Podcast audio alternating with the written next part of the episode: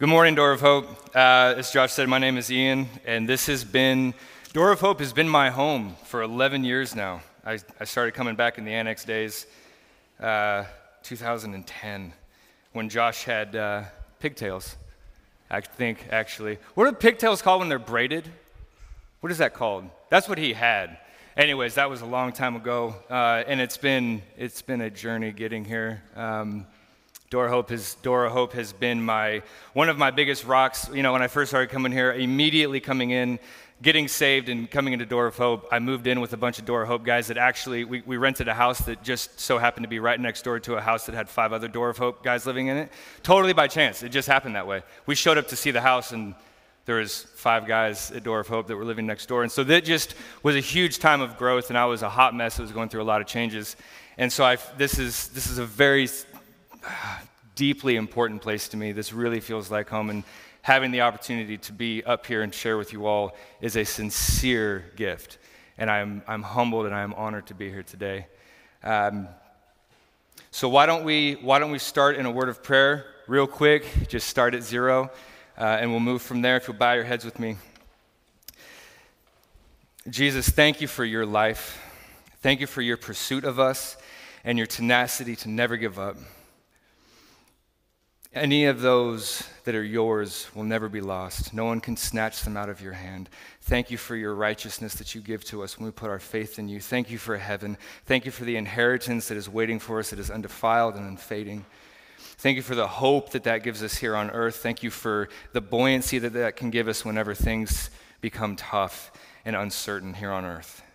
Thank you for being our life and for, our, and for being our hope beyond this world and help us to be a people that are molded more into your image every day, day by day, to the world around us, and that the world around us would see the hope that we have in you, and that we would be that we would be effective in proclaiming the gospel and pointing people to you, the resurrected Christ, and that in you and in you alone they would find new life and salvation. Holy Spirit, may your, may your power go forth today, and my, my words would be put off to the side, my opinions, my thoughts, and that we would only hear the word of God. In Jesus' name, amen. So if you have a Bible, please open up to John chapter 3. I know we've been going through Romans. I'm going to take us through the book of John. John chapter 3, and I'm going to go ahead and read these verses starting in verse 22. I'm going to read down to verse 36, the end of the chapter. After this, Jesus and his disciples went into Judea, the Judean countryside, and he remained there with them and was baptizing. John also was baptizing near Aenon, near Salim, because water was plentiful there, and the people were coming and being baptized, for John had not yet been put in prison. Now a discussion arose between some of John's disciples and a Jew over purification. And they came to John and they said to him, Rabbi, he who is with you across the Jordan, to whom you bore witness, look, he is baptizing, and all are going to him. John answered, A person cannot receive even one thing unless it is given to him from heaven. You yourselves bear me witness that I said, I am not the Christ, but I have been sent before him. The one who has the bride is the bridegroom, and the friend of the bridegroom, who stands and hears him, rejoices greatly at the bridegroom's voice. Therefore, this joy of mine is now complete. He must increase, but I must decrease. He who comes from above is above all. He who is of the earth belongs to the earth and speaks in an earthly way. He who comes from heaven is above all. He bears witness to what he has seen and heard, and yet no one receives his testimony. Whoever does receive his testimony sets his seal to this that God is true. For he whom God has sent utters the very words of God, for he gives the Spirit without measure. The Father loves the Son and has given all things into his hand. Whoever believes in the Son has eternal life, and whoever does not obey the Son shall not see life, but the wrath of God remains on him. So, as I was preparing for this, for this message today, I've been preaching every Sunday for the last six months at a little home gathering that started because so many churches were closing their doors and there was a lot of people that were looking for a place to go. And we just started teaching right through John. And this these verses, this passage here, makes a lot of sense in that context when you start in the beginning and you're just working your way through. Uh, but on its own, I know that it can feel a little bit disconnected, maybe a little bit random. because it is part of an ongoing current of a, of, a, of a bigger narrative. There's several significant things that happen before these verses, and there's significant things that happen immediately after these verses.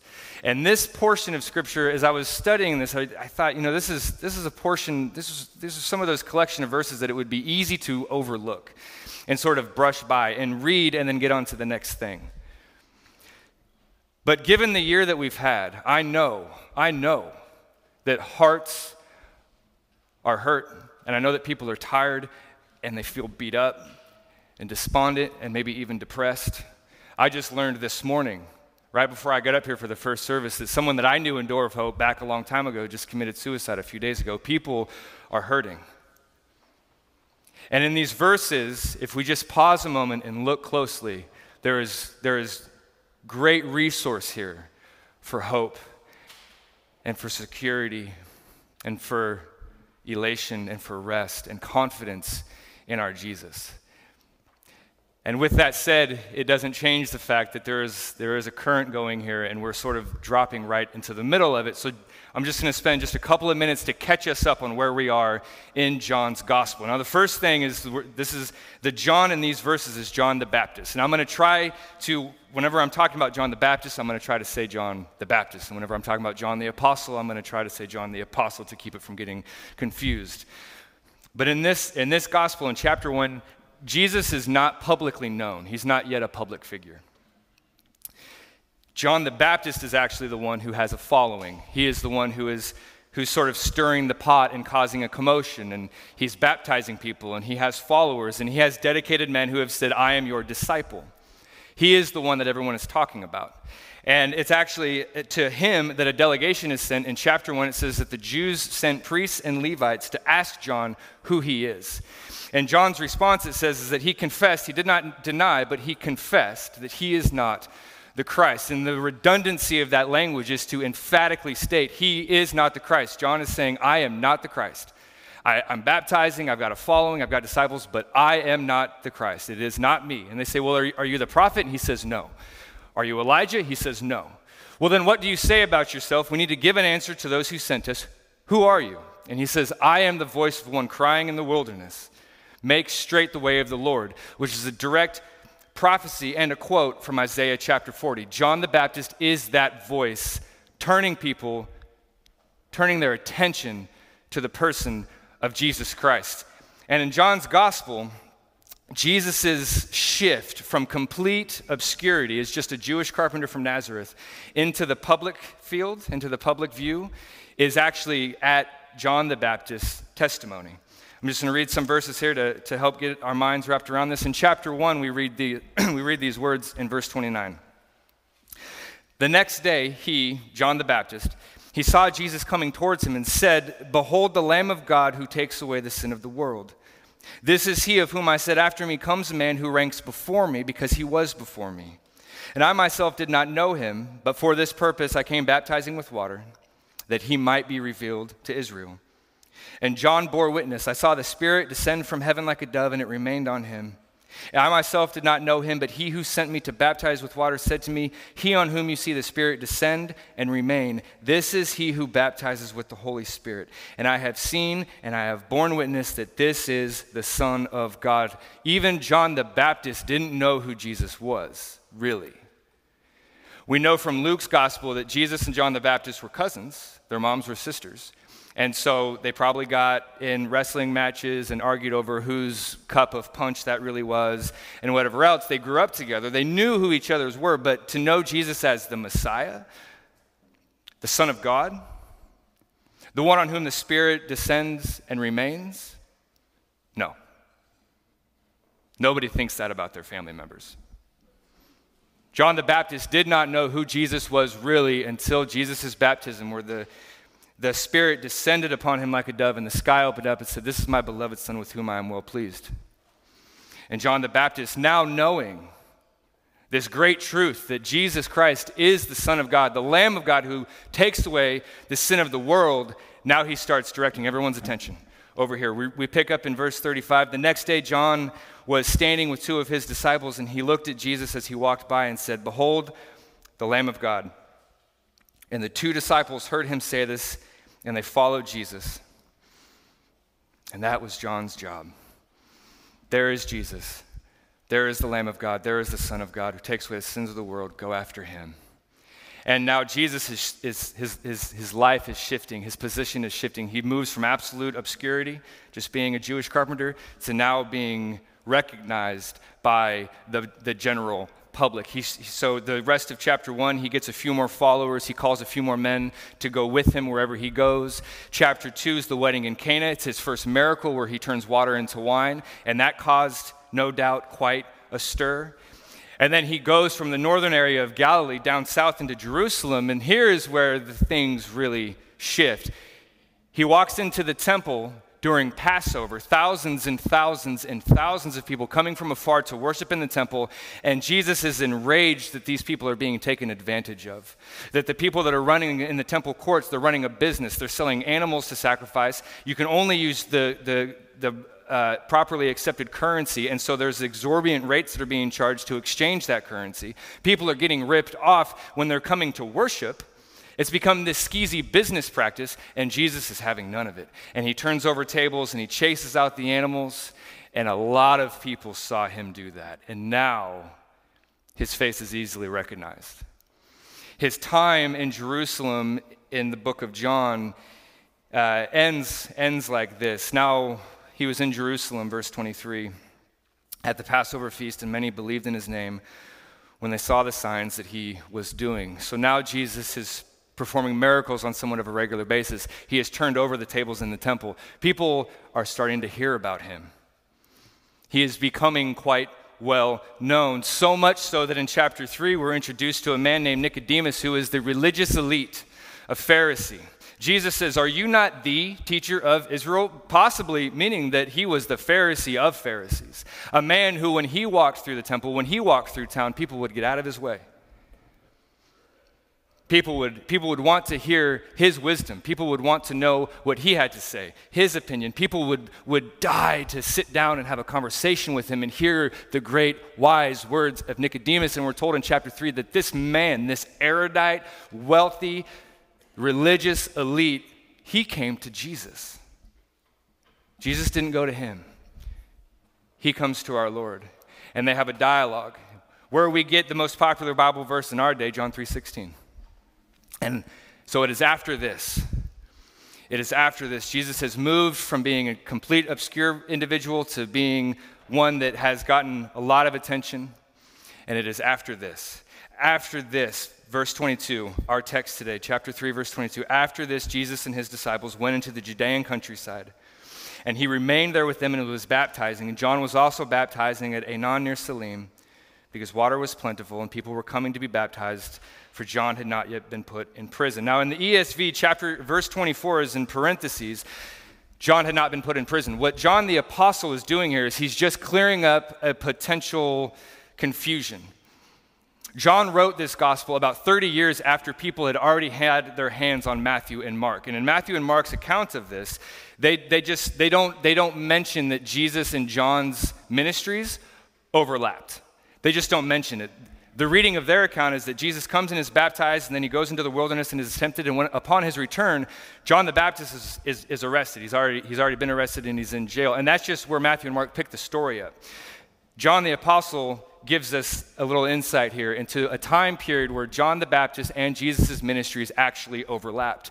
Jesus leaves Jerusalem with his, with his disciples and moves into the Judean countryside, which is the surrounding area. And most scholars believe that because they're baptizing, they moved into the, Jer- the area of Jericho by the fords of the Jordan and what they were baptizing there, down in the southern region near Jerusalem. And John the Baptist and his buddies, they cut up north towards Samaria and they start baptizing in an area, Aenon, near Salim, which, based on the best idea of where Aenon near Salim is, that's about 50 miles from where Jesus was.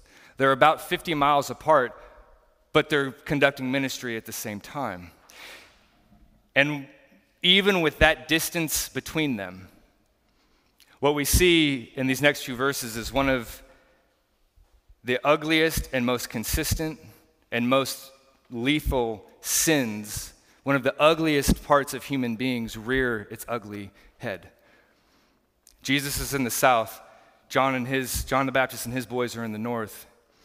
And we pick up in verse 25 that a discussion arose between some of John's disciples and a Jew over purification. And they came to John the Baptist and said to him, Rabbi, he who is with you across the Jordan to whom you bore witness, look, he's baptizing, and all are going to him. We know what this is. We know what this is. We know it well. And it's probably something that we don't like. Now, I don't like to play with the guesswork, but most commentators and scholars agree that most likely what's happening here is that some of John's disciples bump into a Jewish man who has been following Jesus and has probably received baptism from one of his disciples. And basically, if I was to put this into my culture, where I grew up at Skate Church, what's happening here is that John's disciples are saying, Hey, what are you doing here? We, we got this baptism thing figured out, homie. We don't, we don't need your business. Step off, cuz. Our boy John's got this covered. He's been doing this for a long time. We don't need a new baptism. We don't need, we don't need this around here. This discussion arose. Now, we don't know for certain if that's what's going on. The actual discussion that took place really isn't important. The result of it is where I want to land this morning. And that's that these guys, these disciples of John, are upset and threatened. There's competition, and their momentum is getting interfered with. And they come to John and they say, that they don't even call Jesus by name. Envy does that. Jealousy does that.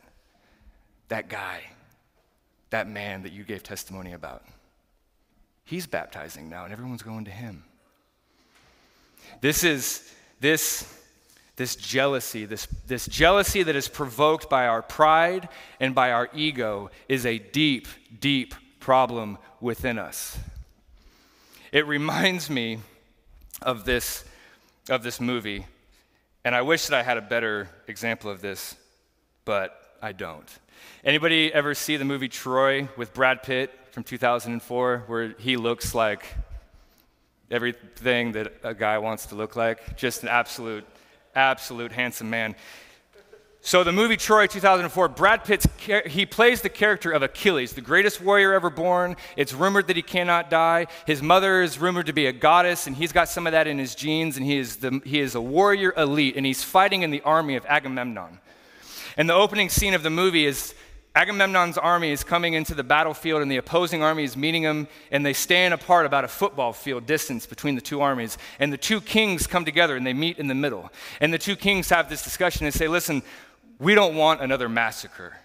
We don't want to do this for another day. So why, why don't we do this? Why don't you take your best guy, and I'll take my best guy, and they can meet here in the middle, do a little mano a mano, and the last man standing, they, they dictate what happens. Your guys win you got your guys, your guy wins, this is what we do. If, if our guy wins, then, then we, we agree to this. And they hit pause on it, and the opposing king calls for his man. And so this soldier steps forward. And he's six foot four. He looks like an industrial refrigerator. He's got no neck. He's just trapped muscles to his earlobes. He's got rippling biceps. He's huge. He's got scars across his face. He's carrying a giant spear. And he's everything that you want to stay away from. And then Agamemnon calls for Achilles, and there's silence. Achilles isn't even there. So they send a young boy, eight or nine year old boy, to go and get Achilles. And this young boy finds Brad Pitt's character in this tent, half drunk, not knowing what day it is. And, he's, and this young boy says, Hey, you need to be at the front lines. The, the, the king wants you now. You got to fight this dude. And so Achilles gets up, brushes himself off, starts to put on his armor, and he hops up on his horse. And this little boy says, The Thessalonian that you're fighting is the biggest man that I've ever seen. And I wouldn't want to fight him. And Brad Pitt, Achilles, looks down at the young boy and he says, That's when no one will remember your name. And the, the look on that little eight year old actor's face, he conveyed it well. There's just this deflated I know. You're right. That offends something in us. That whole movie is about elevating self and living on in legend and in song and in tall tale and folklore, and in some way maintaining some sort of existence because there's something inside of us that just craves that. There's this, not only this self preservation, but this self elevation. We want to be the ones that are causing a stir. We want to be the ones that people are talking about. We want to be the best band or the best author. We want to have the most books on New York Times best-selling list. Whatever it might be, we want to elevate ourselves. We want to be the ones. And if we're not, we get we get by okay rubbing elbows with people that are. If we can't be the lead singer in the band that's world famous, we don't mind maybe being the sound guy or maybe being some other member of the band because we're a part of the club. We're a part of this thing that's happening that's bigger than us. And deep down, it's this elevating me, me, me, me, me, and mine, and mine. And it has been a problem since the very beginning. Adam and Eve, I'm going to choose what's right. I'm going to judge what's, what's good and evil for me. I'm going to do what I want to do and never mind you. Cain killing Abel. Jacob manipulating and conniving and deceiving his brother Esau. David having Bathsheba's husband killed. This is a problem for us. Judas selling Jesus for 30 pieces of silver. This, this may not seem like a big deal. So John the Baptist loses some disciples. Okay, so what? Who cares? But this this same sin, this same proclivity to me, me, me, me, me, get out of my way, get off my turf, get off my stage. Do you know who you do you know who I am? Jesus. John, what are we going to do about this guy? That thing, that sin, that that elevation of self. Unchecked, we will commit murder for this the time that we are in history here in Jesus' life is just on the tail end of what is known as the intertestamental period or deuterocanonical or the 400 years of silence, whatever name you want to call it. It's the in between the closing of the Old Testament and the opening of the New. Israel was wiped out, the southern, the southern kingdom was wiped out by Babylon. Babylonians came in and wiped them out, and then Persia came in and wiped out Babylon. And then Alexander the, came, Alexander the Great came in and he wiped out Persia. And then there was a Maccabean revolt in the middle of that, but then Rome came in and took over. Battle after battle after battle, shield and sword and spear and blood-stained earth because we are going to take the crown. We are going to take the throne. We are going to take rulership. This is going to become our kingdom, and we will kill you to get you out of the way. That is what this can do to us. This is ugly. This is a problem. And these men come to John the Baptist and they say, Dude, you're becoming insignificant. You, you are starting to fade into black. People are stopping. They're, they're no longer paying as much attention to you. They're going to this Jesus guy. What are we going to do about that? That's what this is. Me, me, me, me, me. And I love John the Baptist because he's not buying into it. He's not taking the bait. He's not concerned about losing influence or prestige or name or fame or a following. He says this A person cannot receive even one thing unless it is given him from heaven. You yourselves bear me witness that I said, I am not the Christ. The one who has the bride is the bridegroom. And the friend of the bridegroom, who stands and hears him, rejoices greatly at his voice. Therefore, this joy of mine is now complete. He must increase, and I must decrease. John had a time and a place to do a task, and he knew what that was, and he was content in it. And he wasn't going to pine and grapple for anything more. He was the voice of the one crying out in the wilderness. He was the one, he was the best man who takes the bride and the groom and brings them together. He is the one who takes the bride of Christ, the church, and points them to Jesus, takes individuals and points them to their Savior. That is what his job is. That is what, his, that is what he has been tasked with. To say, There he is, the Lamb of God who takes away the sins of the world, follow him. And that is what John the Baptist is doing. And as I was reading this, afresh over this last week, it dawned on me that this is a, this actually a summary of the four pillars of Door of Hope cross, community, simplicity, and city. We, we exist in this community to proclaim simply the cross of Christ to the city of Portland. This community to simply confess the cross of Christ, to proclaim the cross of Christ to the city. This is what we do. We do it here, we do it at Skate Church, we do it at our jobs.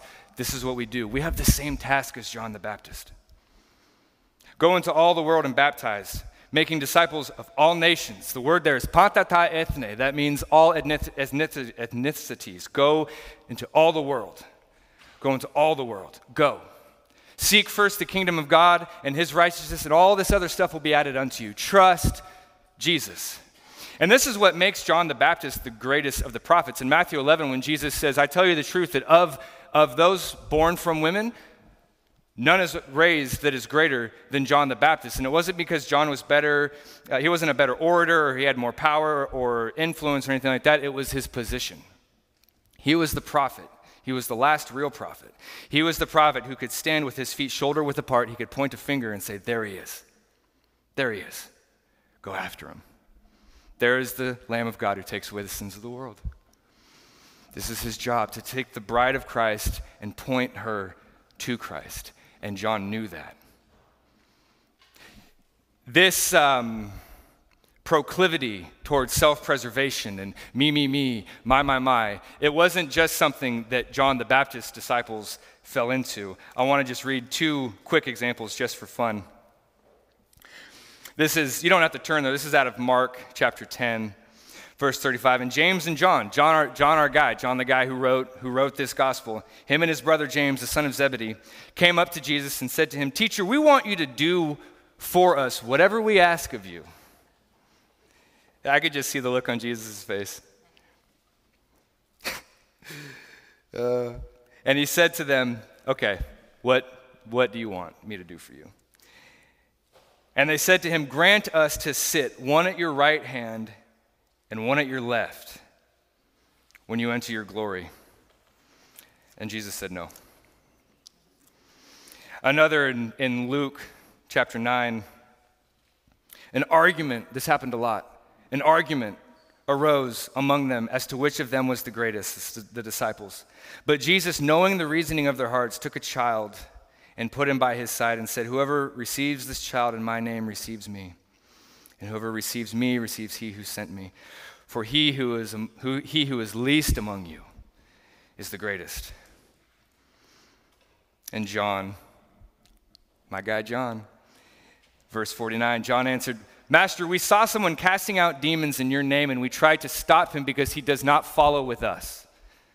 Sound familiar? Same thing. Who are these people? Who do they think they are? They're not in our club, they're not in our group. Do not stop him, Jesus says, for the one who is not against you is for you. Friends, this is in us, and it's deep, and it manifests in a million different ways some great, some small, sometimes like this, and sometimes on the battlefield, but it will, but it will go there. It will go to the battlefield. And Jesus is coming off from a long history of blood soaked earth because people are fighting to elevate me. And John's not buying into it. He doesn't get distracted. He doesn't get distracted by the things that he might be losing. He doesn't get distracted by the things that might be going wrong. He doesn't get distracted by anxiety and worry. He doesn't get downcast. And this is, this is a hard thing to talk about in depth from a position like this. And it's what's great about, about the change groups, about Genesis, the Genesis process. What's great about that process is that it, it takes these, these intimate human complexities, these pains, these hurts, these fears, these sorrows, these concerns, and it, it addresses them in a, in a gospel centered way with a small group of people intimately and thoroughly, and it's great. And I don't ever, ever want to come across as like, I don't care if you're hurting, it's okay because Jesus is Lord and King of the universe. That is true. But I don't ever want to be the guy that dismisses somebody's pain or someone's concern like it's not really that big of a deal or it's not real. I shared this with the last, the last, uh, the last service, and i I've been preaching uh, every Sunday for the last six months, and I, I haven't like I haven't mentioned this. My father just, just we just found out that my father has throat cancer, and he's actually in OHSU hospital right now with a feeding tube in because he can't eat. And I I feel the tempt- I feel the, the self-preservation. I want things to go well for me. And Jesus, unless you cure my dad's cancer, I don't think I can trust you. I don't think you're good. I don't think you're real. I don't think that you're paying attention because my dad has cancer. That's the temptation.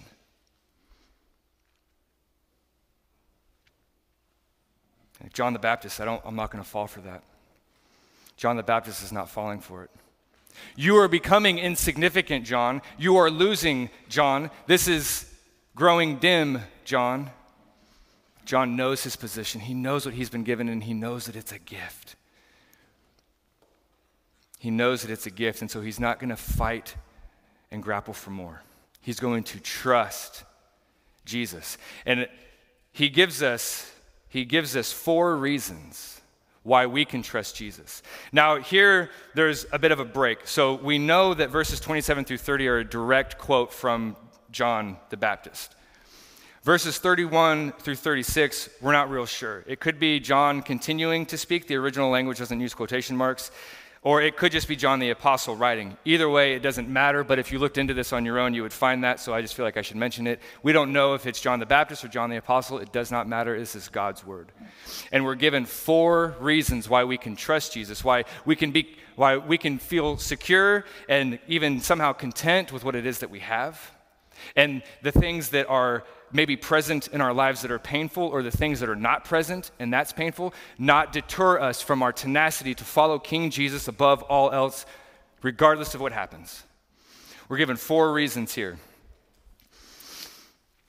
Verse 31 He who comes from above is above all. He, he who is of the earth belongs to the earth and speaks in an earthly way, but he who comes from heaven is above all. Jesus Christ came from heaven. You can trust Jesus because Jesus Christ came from heaven. He is not just a prophet. He is not just a sage. He is not just a miracle worker. He is not just a nice guy. He is not just a smart guy. He is God in the flesh. The book of Colossians tells us that the fullness of deity dwells in Christ bodily.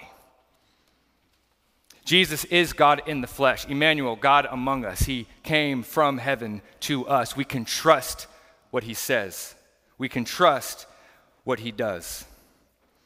He bears witness to what he has seen and heard, verse 32, yet no one receives his testimony. Now, it is true that more people went to Jesus than they did John the Baptist. In chapter 4, we're told explicitly that the reason why Jesus actually leaves this area in the south is because the Pharisees catch wind that he's making and discipling and baptizing so many disciples. That's the stated reason. So we know that there are people that are going over to Jesus, but this is an echo of chapter 1. He came to his own, and his own did not receive him, but to those who did receive him and believed in his name, he gave the right to become children of God. Compared to the population that was around, not that many people came to Jesus. There were many, many, many more that rejected him. But whoever does receive his testimony, verse 33, whoever receives his testimony sets his seal to this that God is true. We can trust Jesus because we can trust God, and Jesus is God in the flesh. During that dialogue in chapter 3 with Nicodemus, Nicodemus sits down and he says, We know that you're a teacher come from God, no one could do the things that you do unless God was with them, and that is wrong. It's close, but it's wrong. Jesus is not some teacher who came from God like any other teacher could come from God. He is God come to teach. God in the flesh. We can trust what he says because he is God. And we can trust what he says because he has been sent by God. We set our seal to this, we put our weight on this. When we listen to Jesus, we hear what he says, we hear what he teaches, we see what he does, and we trust him. We're putting our life, our eternity, our weight on that. We can set our seal to it. Because God is true. For he, for he whom God has sent utters the words of God, for he gives the Spirit without measure. Jesus utters the very words of God. Again, Jesus utters the very words of God. Jesus said, If you have seen me, you have seen the Father. In John chapter 5, verses 19, Jesus says, I don't move independently of the Father. I don't move on my own accord. What I see the Father doing, that's what I do. What the Father says, I say. He utters the very words of God. And what did Jesus say? Uttering the very words of God, Jesus said, Luke 19:10, I have come to seek and to save that which is lost. This is the God that we worship, the God that goes into our abyss. He goes into this sin, 400 years of fighting the Babylonians and the Persians and all of the other innumerable wars that we've been in, and how much we hurt each other and we cut each other's throat to get ahead because me, me, me, because we worship me. And Jesus entered into that and became a victim of it. He came and he lived a perfect life without any sin, never sinned in, in thought, word, or deed. He didn't just show up. You know, Jesus didn't just show up, he didn't come from heaven as a 33 year old man on Good Friday and get killed and then raise three days later and then go back into heaven. But he also didn't just show up as a baby who was born of Mary, wrought of the Holy Spirit, grew in wisdom and stature and favor of men, live a life without sin, and then at 33 years old just get caught up. That didn't happen either. He came and he lived and he died. He lived a life of absolute sinless perfection, never dishonoring God's law, never violating God's righteousness, and he dealt with us every step of the way. And then he died our death. He died a death that we should have died, and he was God turned his back on him when he was on the cross because Paul tells us that he who knew no, knew, he who knew no sin became sin. Jesus became the very thing that God had to distance himself from so that he would never have to distance himself from us. And his resurrection was proof that Jesus is exactly who he says he is, and it is proof that his sacrifice was sufficient to save. For every sin that is ever committed by any individual ever born at any time in history, Jesus paid that price. He washed that stain, he paid that debt, and that sinless life that he lived is then given to us when we put our faith and trust in Jesus Christ as our Lord, that means our boss, and as our Savior. And so we become what says in Colossians is we, we, we, we are brought and we are presented as holy and as blameless and as above reproach. And if you just pause and think about that, me being holy and blameless and above reproach before the eyes of Almighty God, that is a miracle. That is a reason to worship. And this is that Jesus. And we can trust him because he is a God in the flesh, and we can trust him because he speaks God's words and we can trust him. Verse 35 The Father loves the Son and has given all things into his hand. Jesus is in control.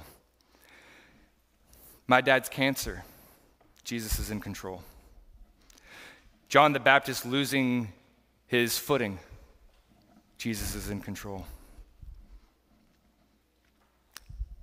Fill in the blank. Whatever it is for you that the world is saying, hey, this isn't good. Look at what's happening COVID, rioting downtown. the mess that, that, this country has been for the last year, I can't even pick specific examples because there's so many. There's so many things that are scaring us right now. People are losing businesses, people are losing their lives. A girl that I knew at Door Hope just committed suicide. There's a lot of things that the world and the devil is going to try to get you to look at and say, hey, look at this. This is a problem. This is the number one thing that you should be paying attention to. It's not nothing, it is something. And that is not something I want to run over. Whatever it is that is painful and hurting and troublesome, it's real. And I don't, want to, I don't want to minimize it. But Jesus is in control. The Jesus that we know that came and lived and suffered and died and rose again, he's in control. He has not forgotten about you. John the Baptist is not worried because he knows this. This is the source of John the Baptist's strength. He knows this. He knows this. John the Baptist went on to get arrested and get his head cut off in jail. It never got better for John. Not here. Not here. There's no prosperity gospel for John the Baptist. Jesus' own cousin. I mean, if anybody should have been cut a break, right? It never got better for John the Baptist. But John the Baptist believed in the Son. Verse 36 Whoever believes in the Son has eternal life. Friends, friends, we have a God who is paying attention. We have a God who has entered into our suffering, been victimized by it, and defeated it. He defeated death. And now we're told in 2 Corinthians that this light and momentary affliction, it's affliction, yes. Paul says it's affliction this light and momentary affliction is preparing for us, it's actively preparing for us a weight of glory beyond all comparison. Jesus is paying attention, He is in control. Every tear is seen and accounted for, every pain is acknowledged, and it is preparing for us a weight of glory. Peter says it like this there is an inheritance that is waiting for us that is undefiled and unperishable. The Psalms tell us, the Psalms, Psalms 103 tell us, forget not all his benefits. Friends, we have a great hope because Jesus has come and he has defeated this sin. He has defeated death. He rose from it because he was overqualified for it. And that life is given to us when we put our faith and our trust in him. We have eternal life. And so the pains that come, they come. And they need to be dealt with. I feel the weight of my father's cancer. It makes me sick to my stomach that he's sitting at OHSU right now by himself. It makes me sick to my stomach that my mom's going to go home tonight and her husband's not going to be there because he's plugged into the wall. That makes me sick. But I know that Jesus is in control and that he's paying attention and that it's not for nothing. And so I will, like John the Baptist, I will claim my allegiance to Jesus and I will follow him, trusting that he is in control, that whatever happens, he is still good, and that this pain that we're feeling will be actively used to somehow prepare for us glory that's beyond all comparison. Our suffering has, a, has redemption in Jesus Christ. It doesn't happen for nothing. I'm going to close out with this one verse. 2 Timothy chapter 1, I'm going to pick it up in verse 8. 2 Timothy chapter 1 verse 8. Therefore, do not be ashamed of the testimony of our Lord, nor of me his prisoner, but share in suffering for the gospel by the power of God who saved us and called us to a holy calling, not because of our works, but because of his own purpose and grace, which he gave us in Christ Jesus before the ages began, and which now has been manifested through the appearing of our Lord Jesus Christ. Here it is. The appearing of our Lord Jesus Christ, who abolished death and brought life and immortality to light through the gospel. John the Baptist knows immortality is not in the history books. Immortality is not in your name surviving here. Because there are some people, their name has survived. Alexander the Great, we still know who he is. And he said it. Alexander is quoted as saying, Oh, what dangers I face so that I might have a good name in Athens. He faced danger. He fought. He killed people. People tried to kill him so that he could have a good name. And we remember his name, but he's still dead. John the Baptist knows that immortality is not your name living on in the history books for students to study and talk about. Immortality is your name being written in the Lamb's Book of Life. And we receive that through the life, through the sacrifice, and through the grace of Jesus Christ, God in the flesh, come to seek and to save that which is lost. Amen? I'm going to close this out in prayer. Guys, it's been a real pleasure to be here this morning. Um, bow your heads with me. Jesus, thank you for your for your sacrifice. Thank you for the hope that we have in you. And Lord Jesus, I pray fervently for those here who are hurting, for those here who are depressed and confused and isolated. Lord, that you would bring in your spirit, that you would refresh, that you would encourage, that you would convict, that you would sanctify, that you would save. This is possible only through you. It's possible only with you. We pray, Holy Spirit, that you know each and individual person here. Holy Spirit, please speak to these, to these, to these friends in the way that you know best. Draw them to you. Draw them to yourself, Father.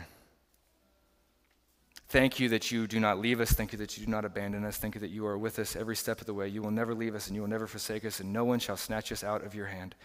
And that at the end of the day, if it never gets better and we wind up like John the Baptist with our head cut off in prison, not even that can separate us from the love of God.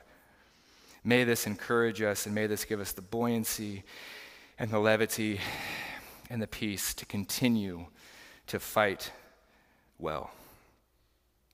We love you, Jesus, in your name. Amen.